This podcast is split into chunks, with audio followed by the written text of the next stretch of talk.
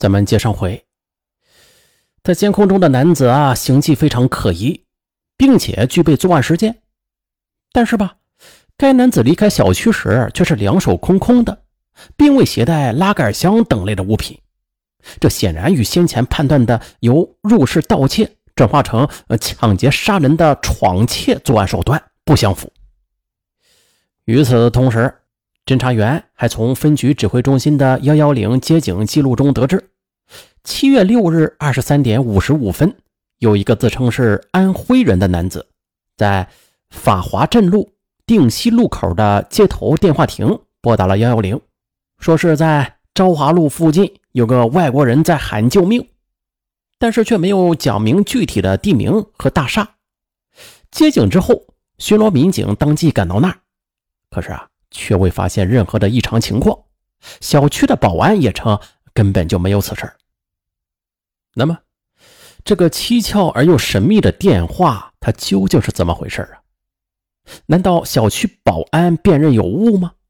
那个身着黑衣黑裤、脚穿白鞋的年轻男子，或许也是居住在大厦里的居民？一个灵感在侦查员的脑海中就闪现了，会不会是狡猾的嫌疑人在空手离开杀人现场之后，再次返回到案发现场，再取走戴安娜的财物呀？而其第二次离开小区的时间，恰恰就不在我们查看监控录像的时间范围内，由此导致犯罪嫌疑人没有进入我们的侦查视线呢？不过此时，既然嫌疑人已经露了头了，那就不怕找不到尾。兵分两路，一路继续深入到金森大厦，对住户逐一走访，寻找各个方面的疑点；而另外一路则将监控录像查看的时间范围从原来的被害人进入小区后次日2点扩大至清洁工报案时为止，力求完整捕捉犯罪嫌疑人的活动轨迹。这一调查有了重大发现。7月9日，侦查人员发现7日凌晨3时57分，6日晚就跟在戴安娜后进入小区的那个黑衣白鞋的男子再次出现在监控画面中。只见这名男子骑着自行车出现在小区外的马路上，在小区门口转了一圈，随后迅速离开了。9分钟之后，黑衣男子徒步由东向西走进了小区，当时他的手里只是拿着一瓶矿泉水。可4时37分，此人就走出了小区，手里则提着一只拉杆箱。4时39分，在霆锋宾馆门口上了一辆出租车就离开了。而那只拉杆箱和戴安娜的那只拉杆箱是极为相似的。至此侦查员就认定此人有着重大作案嫌疑。从录像的画面中来看，侦查员分析，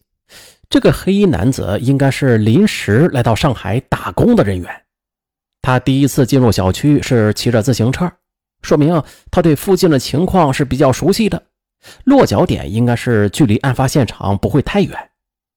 为此，侦查员接着又以案发地为中心，不断的扩大延伸监控录像的查看范围，全力捕捉黑衣男子来与去的行动轨迹。9日下午，侦查员在附近多个街面监控录像中终于发现了黑衣男子骑着自行车的身影，同时侦查员还捕捉到了他在7月6日23点47分第一次离开金森大厦，并且是由北向南离开了长宁区，进入了徐汇区的活动轨迹。侦查员迅速与徐汇区公安分局取得联系，及时的又调取了徐汇区的沿线监控录像，牢牢的将黑衣男子就锁定在了视线之中。监控录像中显示，黑衣男子进入徐汇之后，继续骑着自行车沿着番禺路向南行进，并且拐进了南丹路，往吴中路方向由东向西又进入了闵行区。侦查员继续的跟踪追击，又在闵行公安分局的大力协助之下，得到了闵行方向的街面监控录像，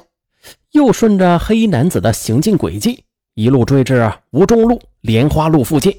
终于发现了黑衣男子在7月7日0时40分进入了吴中路的一间网吧。3时16分，该男子又离开了网吧，骑着自行车于3时57分再次进入案发小区。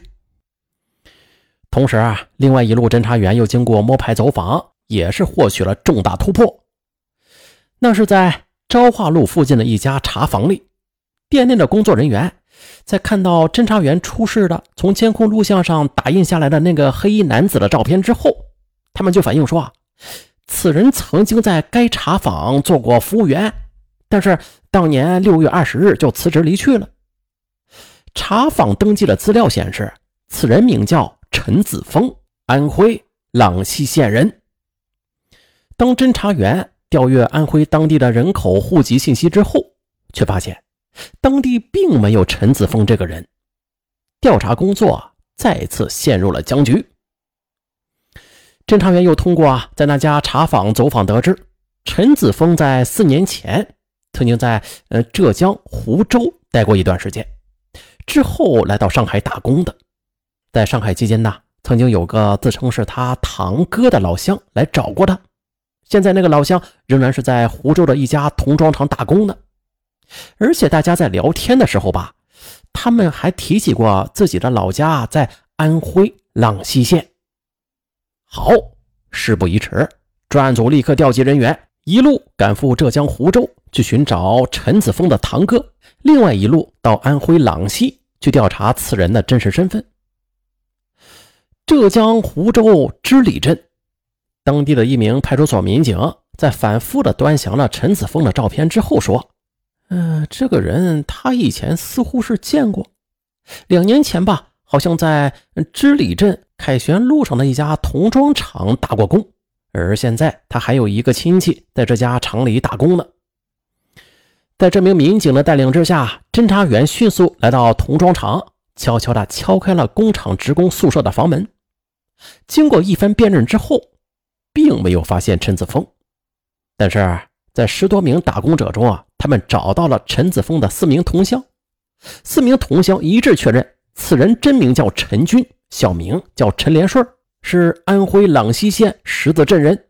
只不过他们最近都没有见过陈军。由此黑衣男子陈子峰的身份被确认了，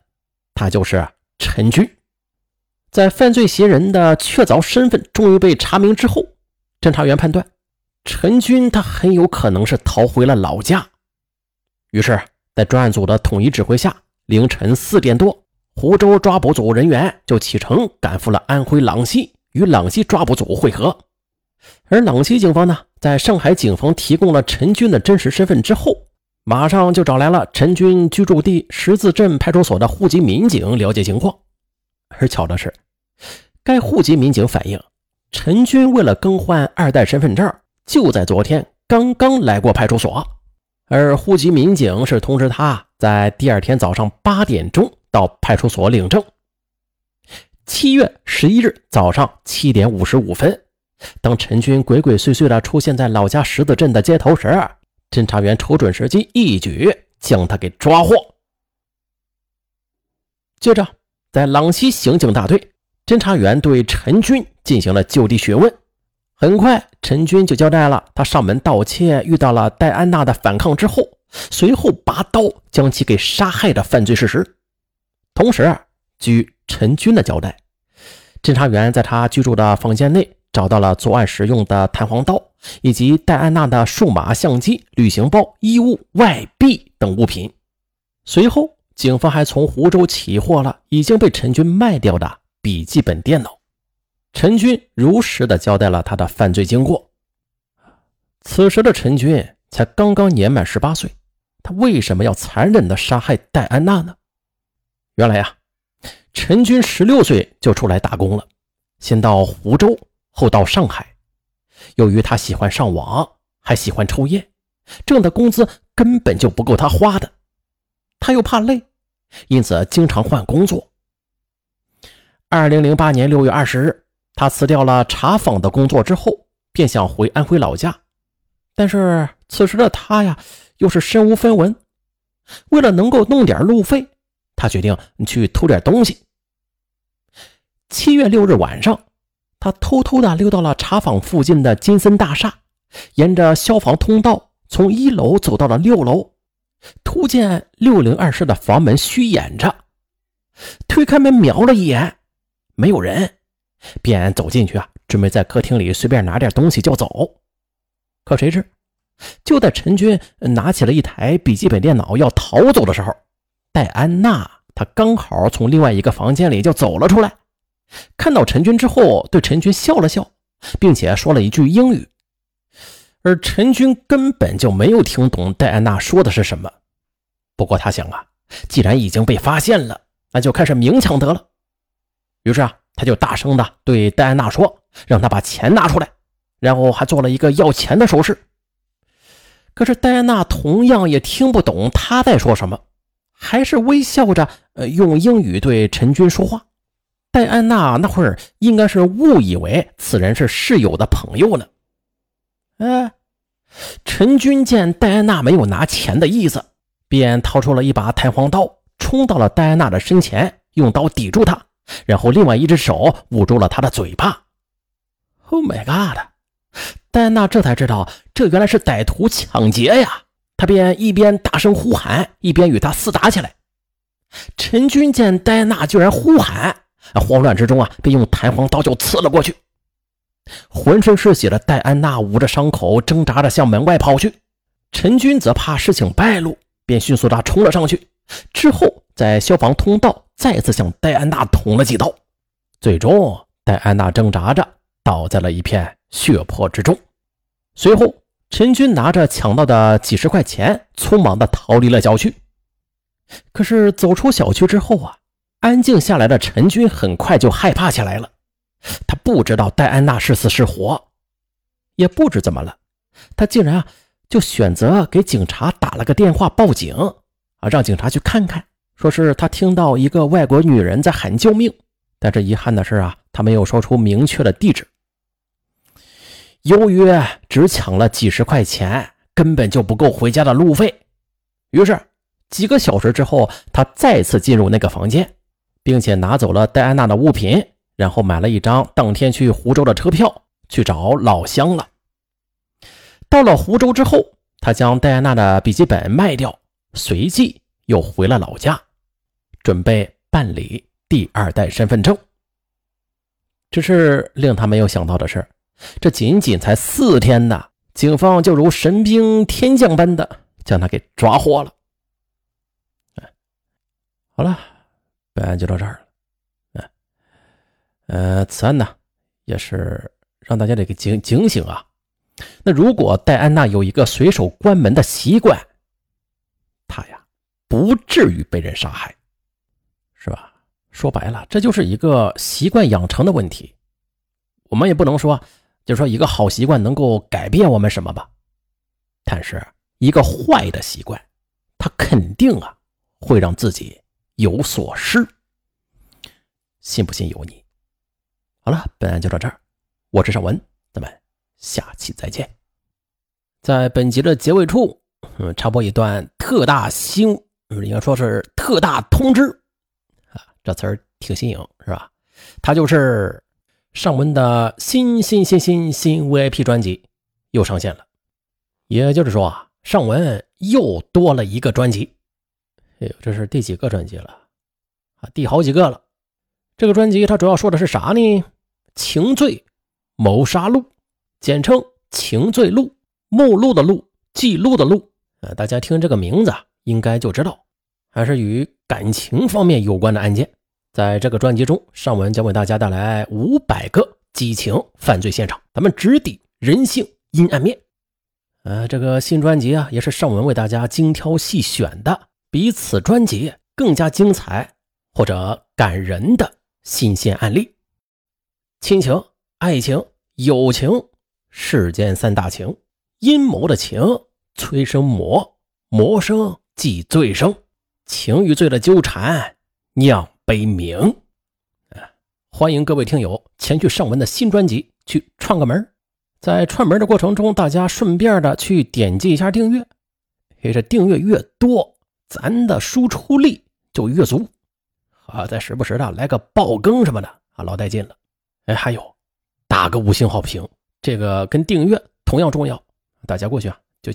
这2项，完成这两项就老行了。什么呢？打心眼里感谢大家啊！对了，怎么找啊？还是老规矩，点击上文的头像啊，进入上文的主页，大家注意查找专辑的封面，情罪谋杀录500个激情犯罪现场，或者直接在喜马拉雅搜索情罪录3个字，情罪录也能搜到。并且现在前边的几十个案子啊，它是免费的啊，现在是限免期，大家赶紧的过去薅羊毛。在薅羊毛的同时，顺便呢来个订阅，再来个5星好评，再给上文打个招呼，上文我来也啊，上文欢迎大家，咱们新专辑里边见，拜拜。